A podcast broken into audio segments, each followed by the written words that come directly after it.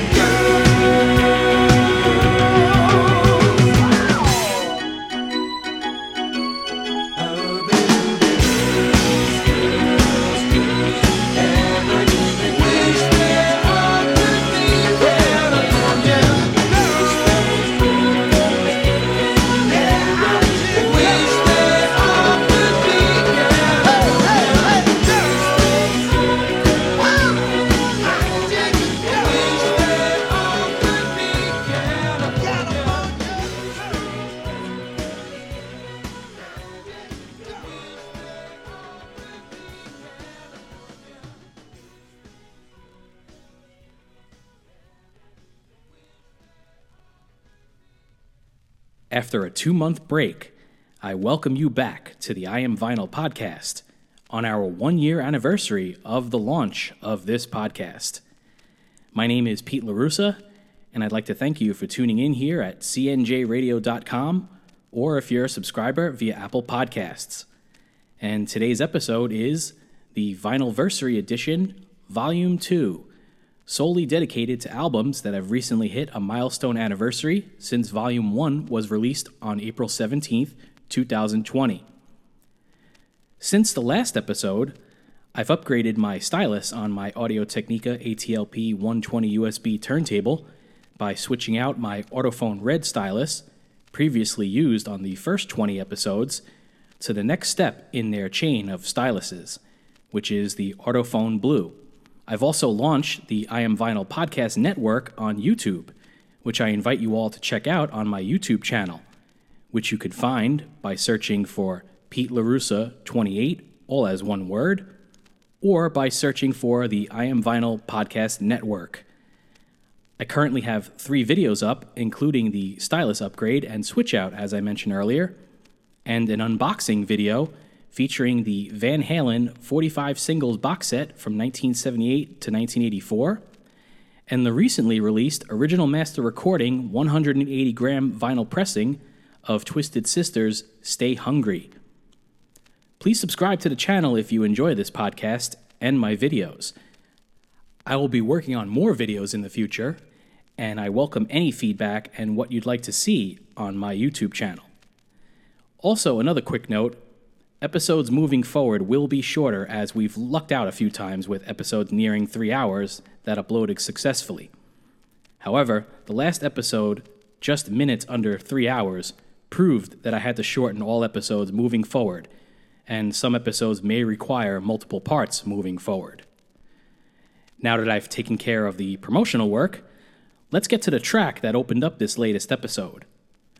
With the official start of summer under a week ago, and having realized that I'd missed an anniversary back in January, I opened this episode with David Lee Roth's version of the Beach Boys classic, California Girls, in which members of the Beach Boys do appear, and as can be heard in the background vocals throughout the track. This track was taken from his first solo effort, which was an EP entitled Crazy from the Heat, which was released 35 years ago on January 8th, 1985, and would go on to peak at number 15 on the Billboard Top 200 Albums chart. California Girls would go on to peak at number 3 on the Billboard Hot 100 Singles chart. I have great memories of staying at my grandparents' house for winter recess back in winter of 85 and constantly seeing the video for California Girls on MTV. So every time I hear the song or see the video, I'm right back to that time in my life. So let's move on to the second track in this episode. It comes from the first solo album by Iron Maiden frontman Bruce Dickinson.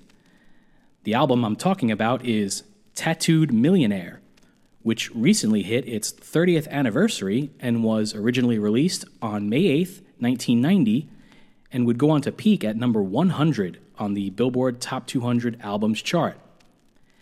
I can still remember picking up my original CD at Record Factory after seeing the video for the title track a few times on MTV's Headbangers Ball.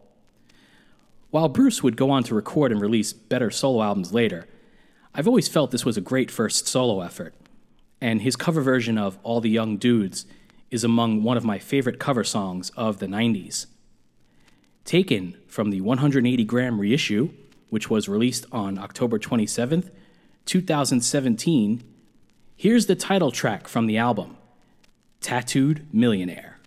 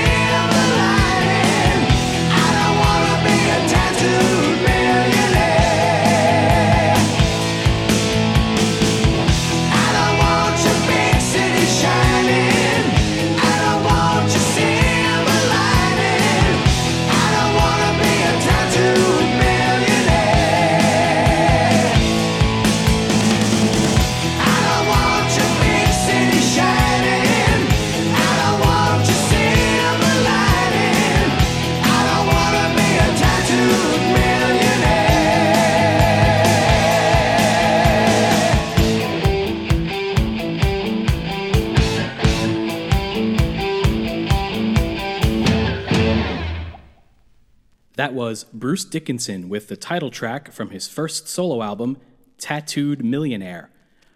Or, as my brother Vincent and I have jokingly sang it for over 30 years, Tattooed Millionaire.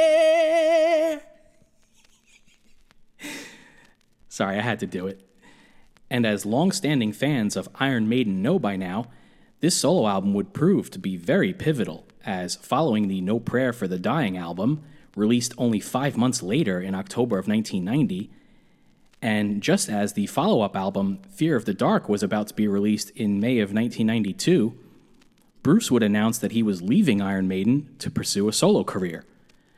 Fast forward nine years, and through the Blaze Bayley era, which lasted for two studio albums between 1995 and 1998, Bruce would return to Iron Maiden along with guitarist Adrian Smith, who departed following the Seventh Son of a Seventh Son album and tour to be replaced by Janick Gers, the guitarist who happened to play on Bruce's first solo effort, Tattooed Millionaire. 20 years ago, on May 20th, 2000, the band would release Brave New World, and it would go on to peak at number 39 on the Billboard Top 200 Albums chart. To me, this is still the best studio album Iron Maiden has recorded and released during what I've called the new Bruce era ever since Bruce Dickinson and Adrian Smith returned to the band in 1999 and expanded their sound with three guitar players. One of my top 10 favorite concerts I've ever attended was soon after this reunion was announced at the Hammerstein Ballroom on July 16, 1999. A little over a year later, my friends and I would follow up on that highly memorable concert experience by seeing them again at Madison Square Garden on August 5th, 2000, with Rob Halford and Queensryche opening up the show on the Brave New World tour. This after just a little over two years earlier when I attended my first Iron Maiden concert ever, which was on July 7th, 1998, and while Blaze Bayley was fronting the band on their Virtual 11 tour. A concert experience mostly remembered for fans not responding too positively to Blaze Bayley's vocal performance, literally booing after songs such as Heaven Can Wait, and more times than not, being booed whenever announcing a newer track from the Virtual 11 album. Plus, suddenly feeling sick with over a 100 degree fever as it turned out, and having to recover for a few days after that night. I had to sit on the floor for a while so I didn't pass out. So, needless to say, the concerts that followed in 1999 and 2000 more than made up for that not so great first Maiden concert experience. With all that history having been said, to honor the 20th anniversary of the release of Brave New World, and taken from the 2LP 180 gram reissue set, which was released on Black Friday Record Store Day on November 26, 2016, and limited to 2,500 copies pressed, here's the opening track and first single on the album The Wicker Man.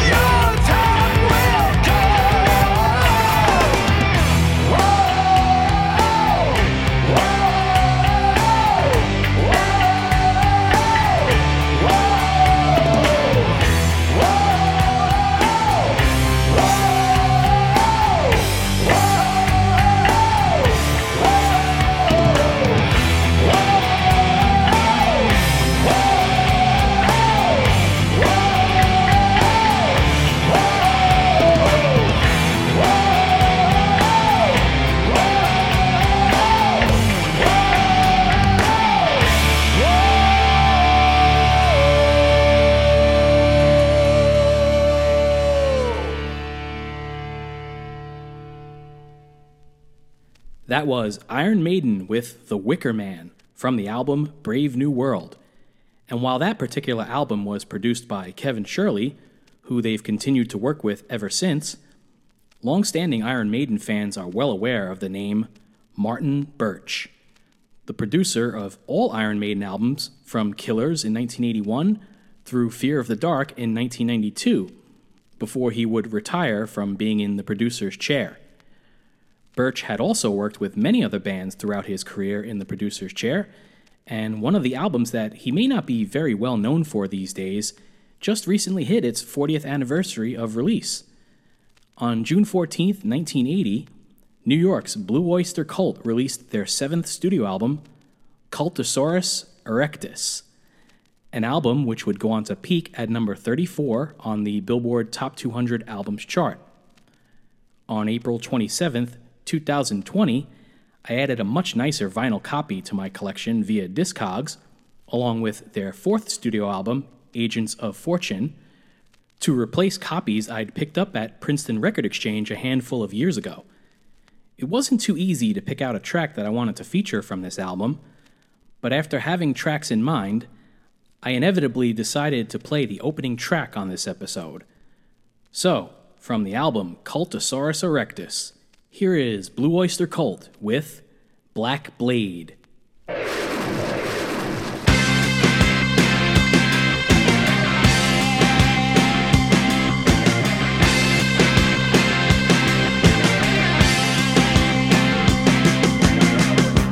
have this feeling that my luck is none too good. This sword here at my side don't act the way it should. Keeps calling me its master, but I feel like its slave. Hauling me faster and faster to an early, early grave. And it howls, it howls like hell. I'm told it's my duty to fight against the law. That wizardry is my trade, and I was born to wade through gore. I just wanna be a lover, not a red-eyed screaming ghoul. I wish it picked another to be its killing tool. Black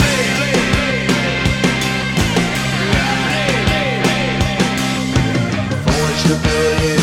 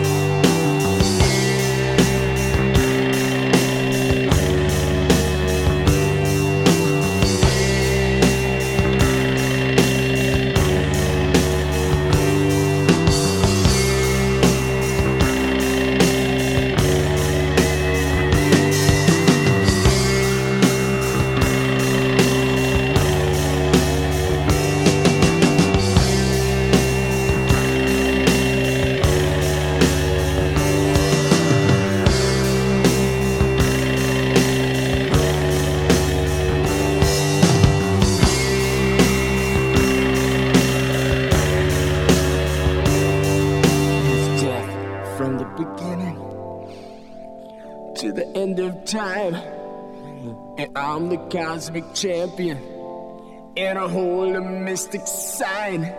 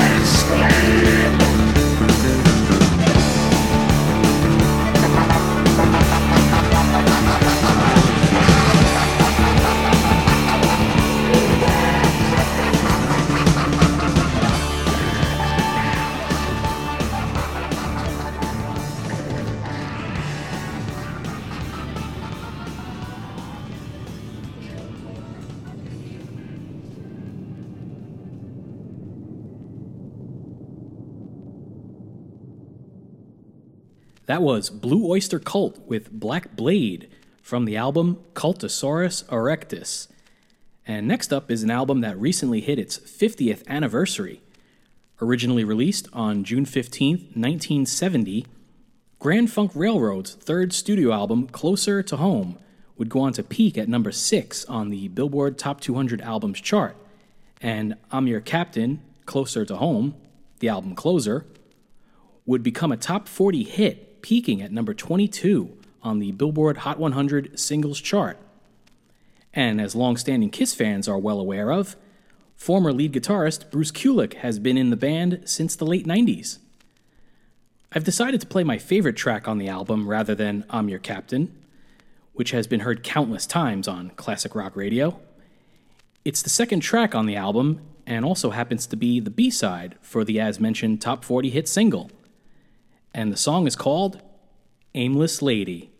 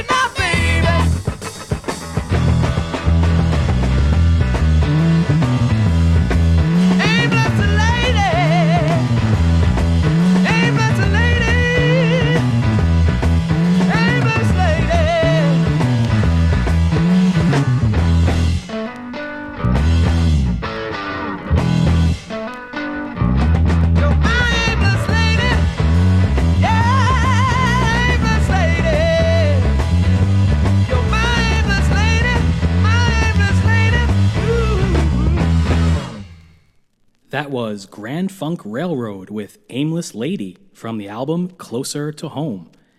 And next up is an album which recently hit its 35th anniversary of release.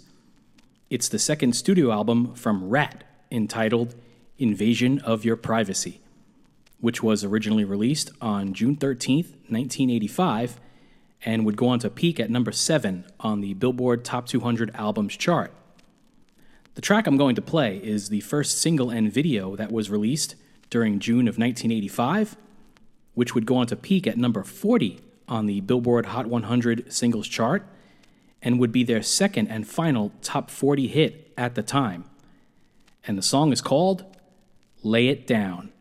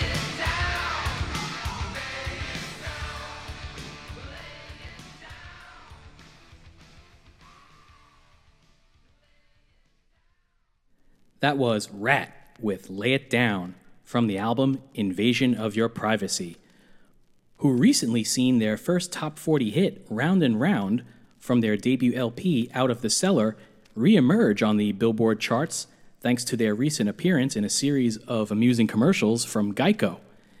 After already peaking at number 12 in 1984 on the Billboard Hot 100 singles chart, it recently appeared on the Billboard Rock Digital Song Sales chart at number 18 as of June 4th, 2020. And next up is another California band who has just seen the 35th anniversary of the release of their third studio album and also happened to release this album a week later. Originally released on June 21st, 1985, Motley Crue's third studio album, Theater of Pain, would go on to peak at number 6 on the Billboard Top 200 Albums chart and would feature two of their biggest hits of the 80s with their cover of Brownsville Station's Smokin' in the Boys' Room and one of the most well known power ballads of all time, Home Sweet Home. I picked up my copy of the album at the Little Record Store, a few doors down from Record Factory, sometime in 1990 while they were in their phase of unloading any vinyl they had left in stock for $2.99 to convert to an all CD store. This was just one of many records I was able to take advantage of that decision during that year. Rather than play either of the two singles as mentioned earlier, I'm going to play a somewhat underrated track that I've always liked. It's the second track on side B, and I'm going to send this one out to my girlfriend Teresa, who's the biggest Motley Crue fan I know, and I'm also going to send this one out to my older brother Vincent, who happens to play drums in a Motley Crue tribute band here in the tri state area called Wildside. And the song is called Use It or Lose It.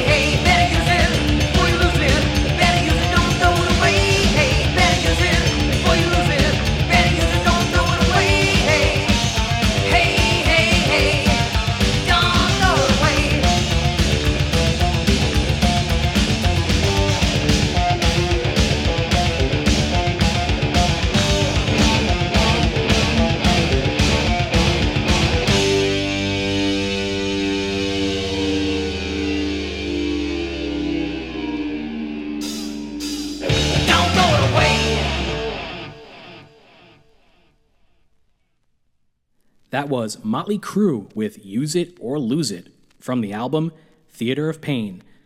And next up, we're going to shift gears from the Sunset Strip glam metal scene of 85 to some classic DC hardcore. While I cannot find an exact date of release, this month of June sees the 40th anniversary of the release of the Bad Brains' legendary 7 inch 45 single, Pay to Come, backed with Stay Close to Me which was their first release ever at this point in time.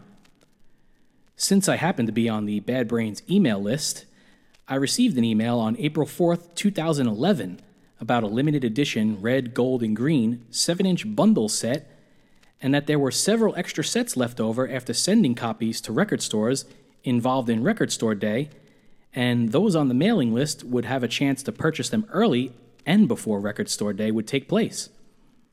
So I placed my order immediately and received my bundle of red, gold, and green 7 inch records in about a week before I would end up attending my first Record Store Day event at J&R Music World. Taken from the red 7 inch pressing, which has been my play copy ever since, here's the Bad Brains Pay to Come 7 inch in its entirety. The A side, Pay to Come, to be immediately followed by the B side, and one of my all time favorite songs by the Bad Brains, Stay Close to Me.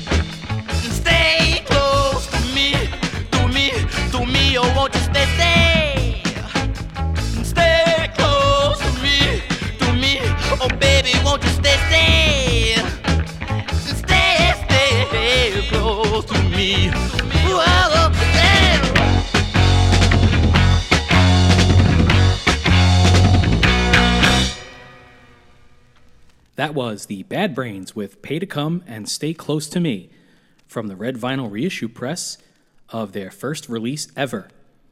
And next up is a band who are known as the godfathers of heavy metal, Black Sabbath, who had to make a crucial decision after eight studio albums of varying success with Ozzy Osbourne to fire him from the band. This after he'd already been in and out of the band following the release of their seventh album in 1977, Technical Ecstasy, and was actually replaced for a time, only to return and appear on their eighth studio album in 1978, Never Say Die. However, once the tour was completed, Ozzy was finally fired for good, and as the story has been told for decades since, it was drummer Bill Ward who had to deliver the news to Ozzy. The band would go on to hire Ronnie James Dio to front Black Sabbath in 1979, following three studio albums with Rainbow, along with legendary lead guitarist Ritchie Blackmore, which, as many know, was his band following his departure from Deep Purple. The first of three full length studio albums the band would record with Ronnie James Dio between 1980 and 1992, with Dio originally leaving the band in 1981 and returning after several albums that were recorded with vocalists such as Deep Purple's Ian Gillan and Glenn Hughes and Tony Martin. The first studio album they would go on to record with Ronnie James Dio would be entitled Heaven and Hell, which recently hit its 40th anniversary, having originally being released on April 25th, 1980, and would go on to peak at number 28 on the Billboard Top 200 Albums chart. The track I'm going to play is the opening track and first single on the album, released in July of 1980, and the song is called Neon Nights.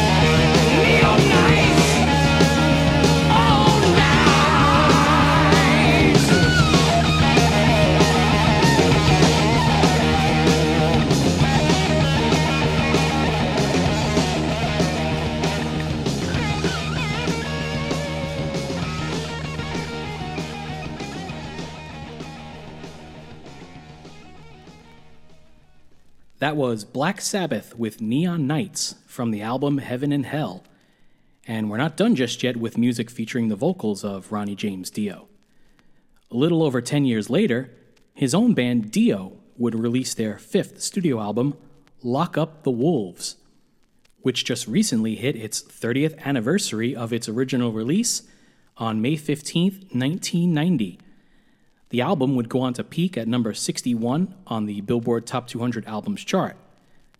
This is the first album by Dio that I can actually remember being hyped up as one of his latest releases in the various metal magazines and on MTV's Headbangers Ball, especially hyping the fact that their newest guitarist at the time, Rowan Robertson, was only 17 years old when he joined the band.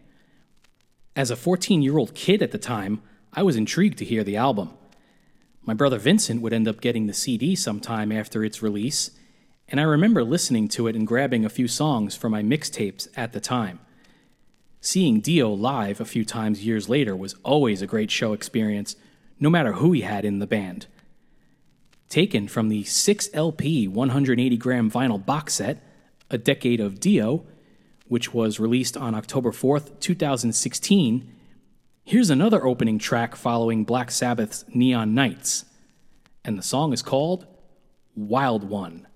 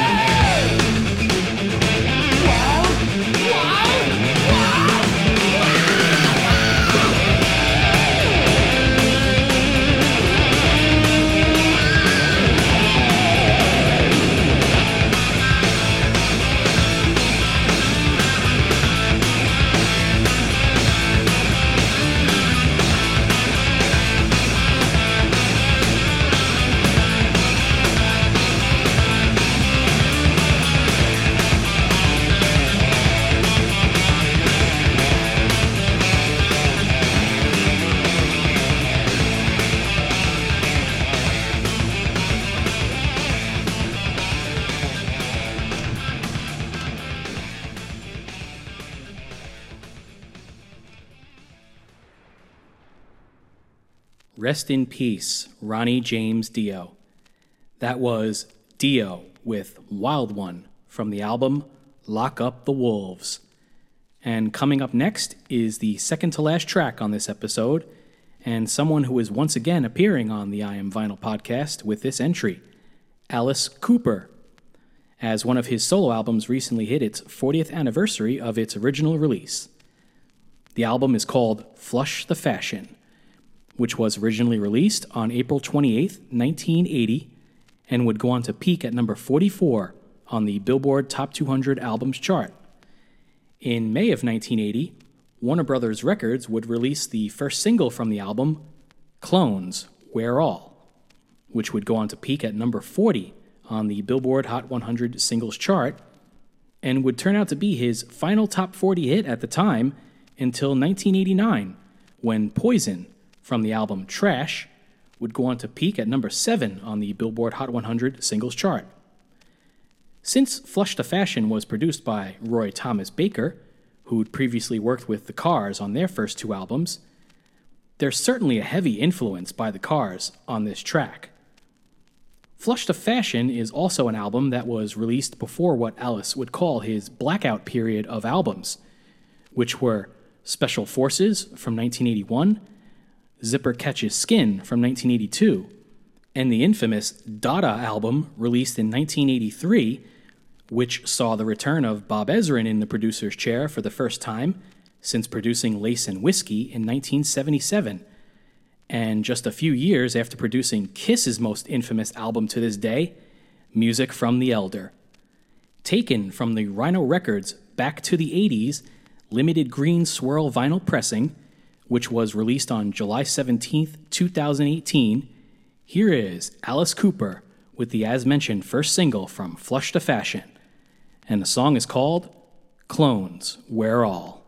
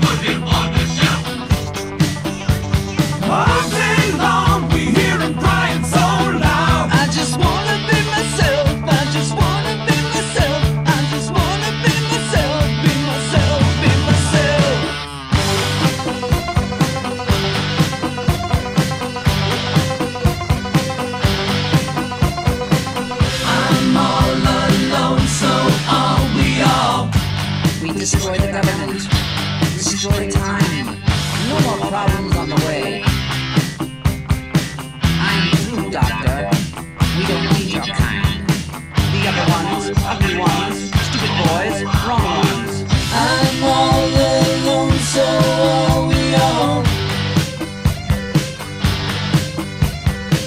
We're all clones. All are one and one are all. All are one and one are all. I'm all alone, so are we all.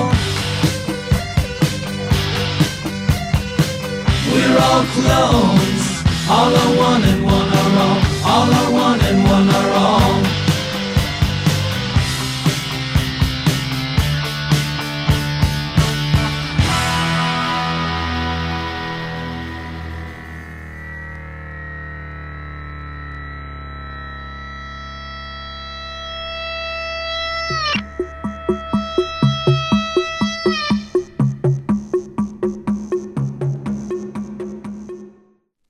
That was Alice Cooper with Clones, We're All, from the album Flush the Fashion. As now it's time for the final track of this episode. It's going to be from the ninth studio album by Elton John, which recently hit its 45th anniversary of release on May 19th, 1975.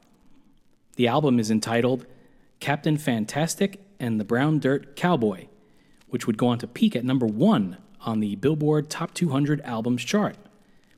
I picked up a fairly nice used copy for $3.99 at Princeton Record Exchange a few years back and had recently spun it again, not even realizing the 45th anniversary was soon approaching. The track I'm going to play is easily the most well known track on the album, and I think it's a great track to close this episode. Released on June 23rd, 1975, Someone Saved My Life Tonight would go on to peak at number 4 on the Billboard Hot 100 singles chart. As with many of Elton John's work throughout the 70s, this song features stellar background vocal harmonies, which only make this song even greater to me, on top of the overall emotion of the lyrics. So let's listen to it now as we close this latest episode of the I Am Vinyl podcast. Here is Elton John with Someone Saved My Life Tonight.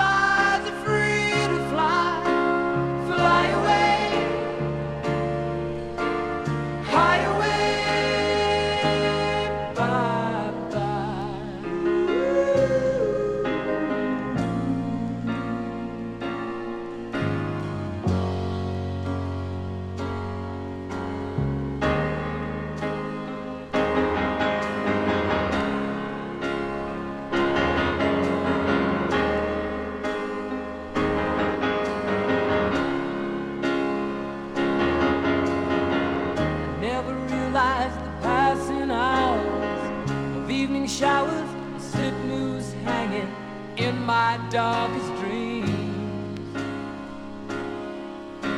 I'm strangled by a